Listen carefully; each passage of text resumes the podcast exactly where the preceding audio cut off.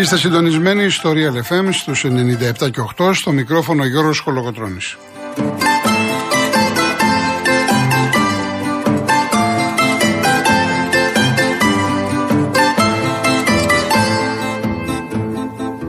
Τηλέφωνο επικοινωνίας δύο έντεκα διακόσια οκτώ διακόσια, επαναλαμβάνω δύο έντεκα διακόσια οκτώ διακόσια, και η κυρία Βάσια Κούτρα είναι σήμερα στο τηλεφωνικό κέντρο, η κυρία Μαρία Χριστοδούλου στη ρύθμιση του ήχου.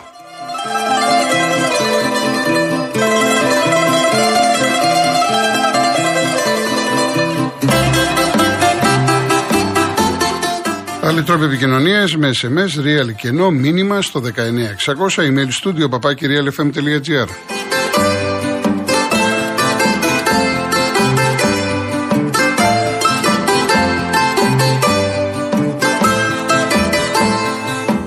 Κυρίες Δεσποινίδες και κύριοι, καλό σας μεσημέρι. τριάντα μία Ιανουαρίου τελειώνουν οι μεταγραφές τα μεσάνυχτα.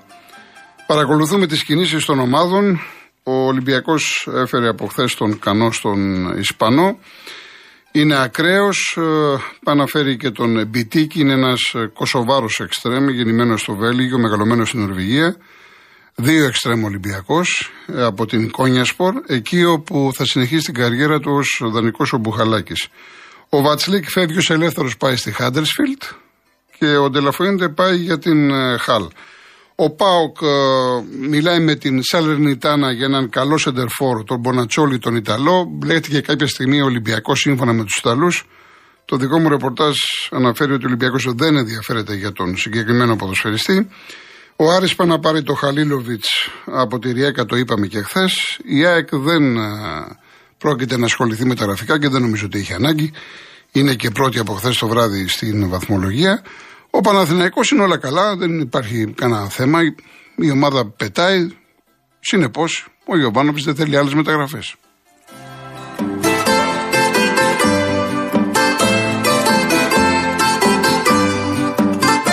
Και φυσικά τρολάρω και εγώ, για να μην πω άλλη λέξη, τον Παναθηναϊκό, ο οποίος ήταν από Ολυμπιακό και ΠΑΟΚ δώδεκα.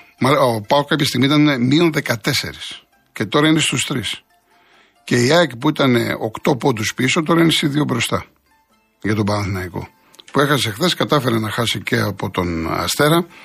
Και φυσικά θα, στο πρώτο κομμάτι θα αναφερθώ για το παιχνίδι αυτό. ΠΑΟΚ Λεβαδιακός τρία δύο, με πολλή συζήτηση ειδικά για το πέναλτι που έδωσε ο διαιτητής στο Λεβαδιακό, ανύπαρτο πέναλτι, και το μεγάλο διπλό βέβαια χθες του Ιωνικού στη Λαμία, Λαμία Ιωνικός μηδέν δύο. Λαμία, Ιωνικός και Λεβαδιακός ο ένας θα γλιτώσει. δεκατρία η Λιβαδιά, δώδεκα η Λαμία, έντεκα ο Ιωνικός. Η ΑΕΚ σαράντα επτά, σαράντα πέντε ο Παναθηναϊκός, σαράντα δύο ο ΠΑΟΚ και Ολυμπιακός, που παίζουν την Κυριακή στην Τούμπα. Λοιπόν, ξεκινάω κατευθείαν με τον Παναθηναϊκό και να πω το εξής, διότι οι πάντες στο τριφύλι στέκονται, και για μένα σκόπιμα, στην αποβολή του Κρουμπέλη. Είναι λογικό. Ε, μιλάμε για μια απαράδεκτη ενέργεια.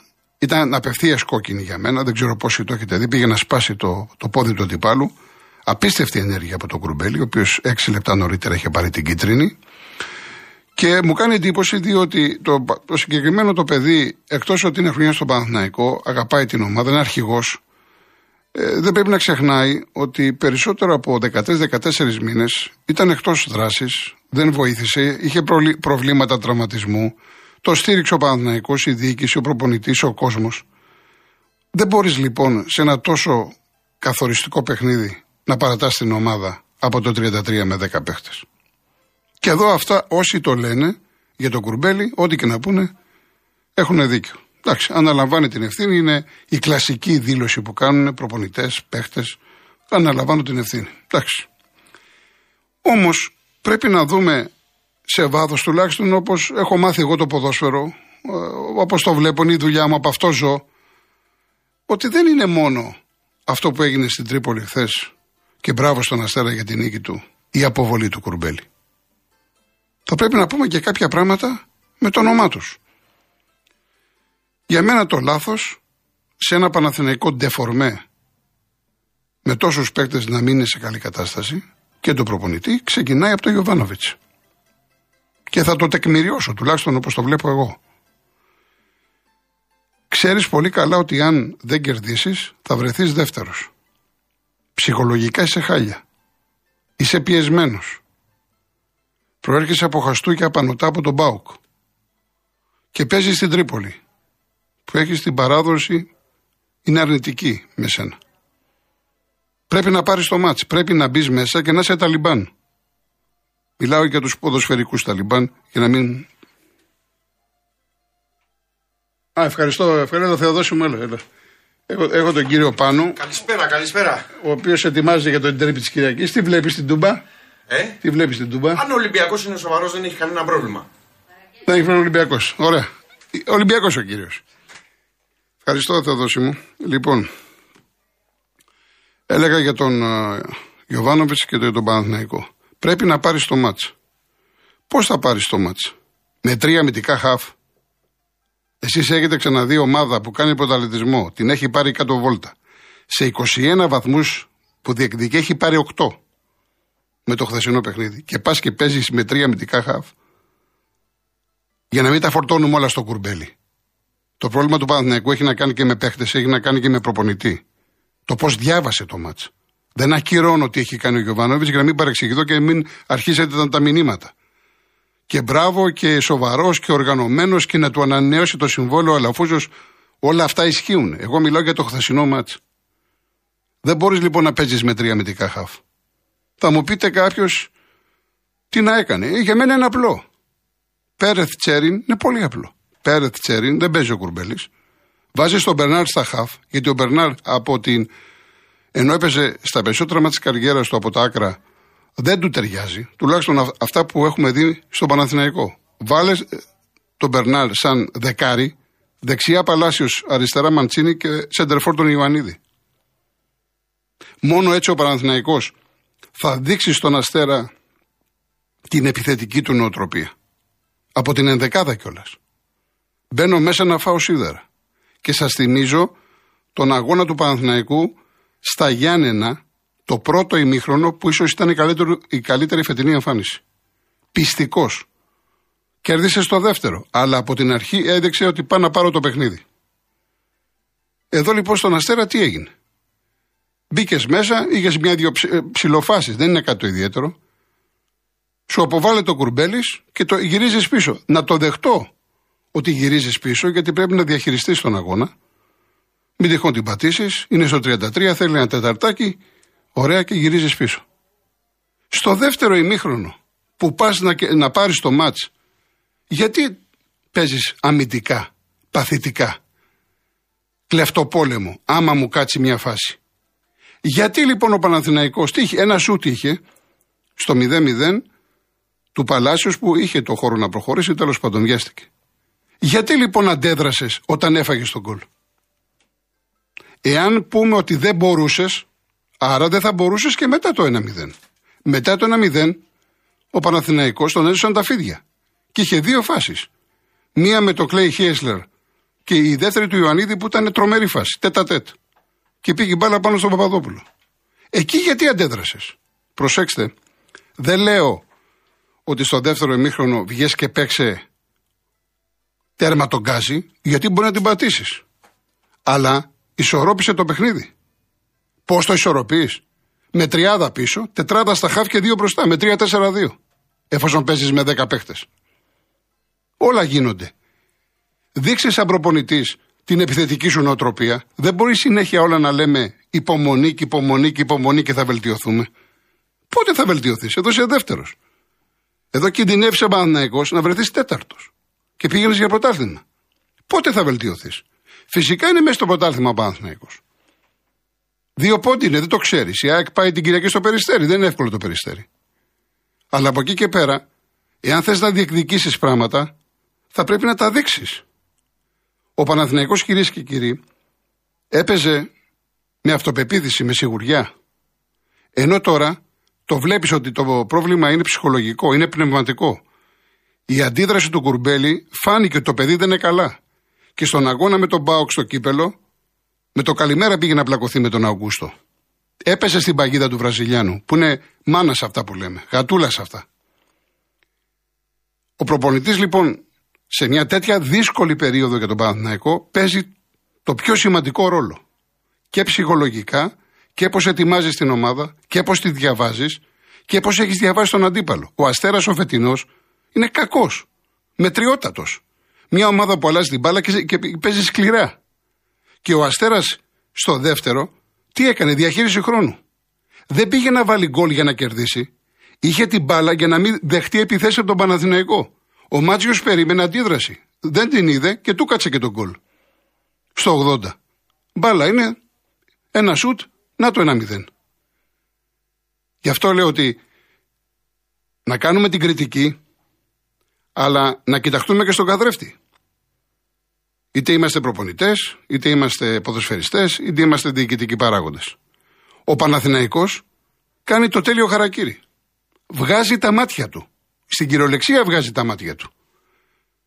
Δεν μπορείς να είσαι τόσο πολύ μπροστά και τώρα να βλέπεις την ΑΕΚ που αυτή τη στιγμή είναι πρώτο φαβορί, γιατί έχει περισσότερες λύσεις, έχει περισσότερα όπλα και κάποια στιγμή, αν όχι σήμερα, αύριο θα αναλύσω τι εννοώ, δεν έχουμε χρόνο. Πάμε σε διαφημίσεις και γυρίζουμε. Βλέπω εδώ τώρα η Παναθηναϊκή μου στέλνεται ο Κώστας, ο Χρήστος, από τη Λίμνο. Λοιπόν, παιδιά, κοιτάξτε να δείτε. Ε, βλέπετε τώρα τον ΠΑΟΚ, ο οποίος κινητοποιείται, σου λέει δεν ξέρεις τι γίνεται. Πά να πάρει σεντερφόρ, πήρε μπακ, έτσι. Ο Ολυμπιακός πά να πάρει εξτρέμ, η ΑΕΚ σου λέει με μια χαρά. Αυτές τις μεταγραφές που πάνε να κάνουν τριάντα μία του μηνός έπρεπε ο Παναθηναϊκός να τις έχει κάνει καιρό. Η ομάδα το πληρώνει αυτό. Ο Γιοβάνοβιτς έκτισε έναν πολύ καλό Παναθηναϊκό, ο οποίος έπαιξε σοβαρά, οργανωμένα, είχε ρέντα, του καθέσανε μάτς, πήρε παιχνίδια στο τέλος, εκμεταλλεύτηκε ο Παναθηναϊκός το γεγονός. Η ΑΕΚ ξεκίνησε περίεργα, ο ΠΑΟ και ο Ολυμπιακός ήταν χάλια και έφυγε μπροστά.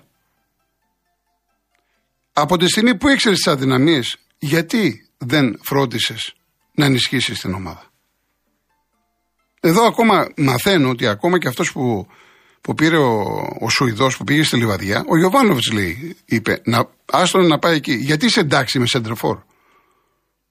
Εγώ δεν το ξέρω το παιδί αυτό. Που έχασε χθες μια ευκαιρία στην Τούμπα στο ογδόντα πέντε. Δεν το ξέρω το παιδί. Δηλαδή δεν θέλει ο Παναθηναϊκός σεντρεφόρ. Αυτός ο Σπόραρ δεν βλέπετε. Ο Ιωαννίδης δεν βάζει το παιδί εύκολα γκολ. Κάνει πολλές δουλειές. Φιλότιμος, σωματοδομή, είναι χρήσιμος. Από εκεί και πέρα, σαν προπονητής λοιπόν, έκτισες μια ομάδα. Και τώρα κάνεις τα πάντα, σε εισαγωγικά, για να τη χαλάσεις. Ε, δεν είναι κρίμα από το Θεό. Δεν είναι πραγματικά κρίμα από το Θεό. Γιατί σε ξέρουμε ποιος είσαι. Είσαι καλός προπονητής. Μπορείς να βοηθήσεις. Αλλά μη λέμε τώρα θα βελτιωθούμε, να κάνουμε υπομονή, εντάξει κάποιοι παίκτες. Δεν είναι μόνο να αλλάζω πρόσωπα. Είναι να αλλάζω συστήματα, τακτικές. Ο Αλμέιδα όλο το καλοκαίρι έπαιζε με τρεις αμυντικούς. Ξεκινάει το πρωτάθλημα, βλέπει ότι δεν του πάει η ιστορία. Έρχεται εδώ ο Βόλος, του κάνει το διπλό μέσα στη Ριζούπολη που αν έπεσε σήμερα και ο Βόλος θα ήταν πέντε μηδέν, το λιγότερο. Και το αλλάζει. Εσύ γιατί δεν αλλάζεις. Είναι πάρα πολύ απλό. Δεν είναι μόνο οι παίκτες. Οι παίκτες θέλουν σπρόξιμο, θέλουν βοήθεια. Και αυτός που πρέπει να βοηθήσει την ομάδα είναι ο προπονητής, κατά κύριο λόγο. Μια και έχει τα κλειδιά. Ο Γιοβάνοβιτς είναι το αφεντικό. Και εμένα μου αρέσει αυτό. Που είναι το αφεντικό. Εν πάση περιπτώσει, δεν θέλω να είμαι ισοπεδωτικός, διότι τα αποτελέσματα και οι εμφανίσεις μιλάνε από μόνοι τους. Ο Παναθηναϊκός είναι μέσα στο πρωτάθλημα, γιατί είναι μόλις δύο βαθμοί. Αλλά πρέπει αυτό που λέμε να το πάρει αλλιώς ο Σέρβος. Δεν θα μπορείς να πηγαίνεις μια ζωή με το σταυρό στο χέρι ποδοσφαιρικά. Πρέπει να είσαι ευέλικτος. Πρέπει να είσαι προσαρμόσιμος. Πρέπει να είσαι καινοτόμος. Και στο φινάλε, φινάλε, πρέπει και να ρισκάρεις. Ο τολμονικά δεν μπορείς να μην είσαι τολμηρός. Θες να πάρεις το πρωτάθλημα ή έστω να τερματίσεις δεύτερος. Και εδώ ο Ολυμπιακός και ο ΠΑΟΚ είναι στο τρίποντο πίσω. Μια ανάσα. εικοστή αγωνιστική, έχουμε έξι μάτς, κανονική περίοδο, και άλλα δέκα play-off. δεκαέξι παιχνίδια ακόμα. δεκαέξι παιχνίδια έχει ακόμα. Πολύ φαΐ. Πάω στην Τούμπα και ξεκινάω. Εγώ δεν μιλάω για διαιτησία, όπως ξέρετε, αλλά ε, τα πράγματα είναι πολύ επικίνδυνα. Παίρνει ο Λεβαδιακός ένα πέναλτι. Ξεκινάει το μάτσο ΠΑΟΚ πολύ δυνατά. Ε, χάνει μια ευκαιρία ο Ντάτας, γίνεται το ένα μηδέν. Είναι αυτός ο ΠΑΟΚ ο γνωστός τον τελευταίο καιρό. Δέχεται μια βαθιά παλιά. Εδώ να πω ότι δεν παίζει ο Ίγκασον. Υπάρχει ανασφάλεια του Κάργα. Έμπειρος παίκτης, όμως δεν πατάει καλά. Δεν πατάει καλά στον ΠΑΟΚ. Δεν συνοηθήκε με τον Κουλιαράκη. Τέλος πάντων φεύγει μπάλα μπροστά. Ο Λούα Λούα. Να το θέατρο και δίνει πέναλτι ο διαιτητής. Από το replay φαίνεται ξεκάθαρα. Δεν χρειάζεται να το αναλύσουμε ότι κάνει θέατρο. Δίνει λοιπόν το πέναλτι ο διαιτητής ο Διαματόπουλος και τον φωνάζει ο βαρίστας που είναι ο Φωτιάς. Έλα δες το, γιατί έχεις κάνει λάθος. Πάει λοιπόν, το βλέπει και λέει όχι, είναι πέναλτι. Αυτό λοιπόν είναι πολύ σοβαρό το θέμα. Όταν είναι ξεκάθαρη η φάση, ξέρετε, δεν είναι μία φάση που πήρε το πέναλτι, μάλλον που δεν έγινε πέναλτι το ΑΕΚ Άρης.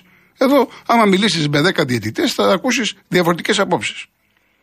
Δηλαδή, άλλα είπε ο Ντέμης, άλλα λέει ο Κατσουράνης, άλλη και η ΑΕΚ τώρα με τον Κατσουράνη, άλλο και αυτό, τέλος πάντων. Λοιπόν, δεν είναι μια τέτοια φάση που διείσταται απόψη, είναι ξεκάθαρο. Εδώ κάνει θέατρο. Πέφτει μόνος του και δεν είναι πέναλτι, είναι πολύ σοβαρό. Εκεί λοιπόν ο ΠΑΟΚ αποσυντονίζεται, εκνευρίζεται. Και το ίδιο έπαθε με τον Παναθηναϊκό στον γκολ του Τσέριν. Από το δεκαοκτώ μέχρι το τριάντα είχε έναν εκνευρισμό. Έχασε, έχασε μέτρα στο γήπεδο. Και τώρα χθες με, με τη Λιβαδιά, όχι ότι κινδύνευσε, αλλά δεν είχε καθαρό μυαλό. Εν πάση περιπτώσει έγινε το δύο ένα στη, στην εκπνοή του ημιχρόνου, πάλι με τον Τάντας που εάν δεν έμπαινε τον γκολ εκεί, ενδεχομένως ο ΠΑΟΚ να είχε γολγοθά στο δεύτερο ημίχρονο. Έγινε το δύο ένα και ξεκινάει το δεύτερο ημίχρονο σαράντα πέντε εξήντα, δεν υπήρχε Λεβαδιακό στο γήπεδο. Ο ΠΑΟΚ ήταν πάρα πολύ καλός. Τρεξίματα, γρήγορο παιχνίδι, κυκλοφορία, φάσεις κλπ. Έχει χάσει δύο, ένα ο Ολιβέιρα και ένα ο ειδικά Κωνσταντέλια τέτα τέτα. Γίνεται το τρία ένα και σε μια επίθεση που δεν μύριζε γκολ, από κατά λάθος αυτό το γκολ, σουτ, αλλάζει πορεία η μπάλα, να το τρία δύο και εκεί τρέχουν οι παοξίδες. Λογικό είναι. Οριόταν ο Λουτσέσκου. Όταν έχεις ένα γκολ διαφορά, τα πάντα μπορούν να γίνουν. Μιλάμε για μπάλα. Και στο ογδόντα πέντε ο Γερεμέγεφ, ο καινούριος, βρέθηκε σε καλή θέση.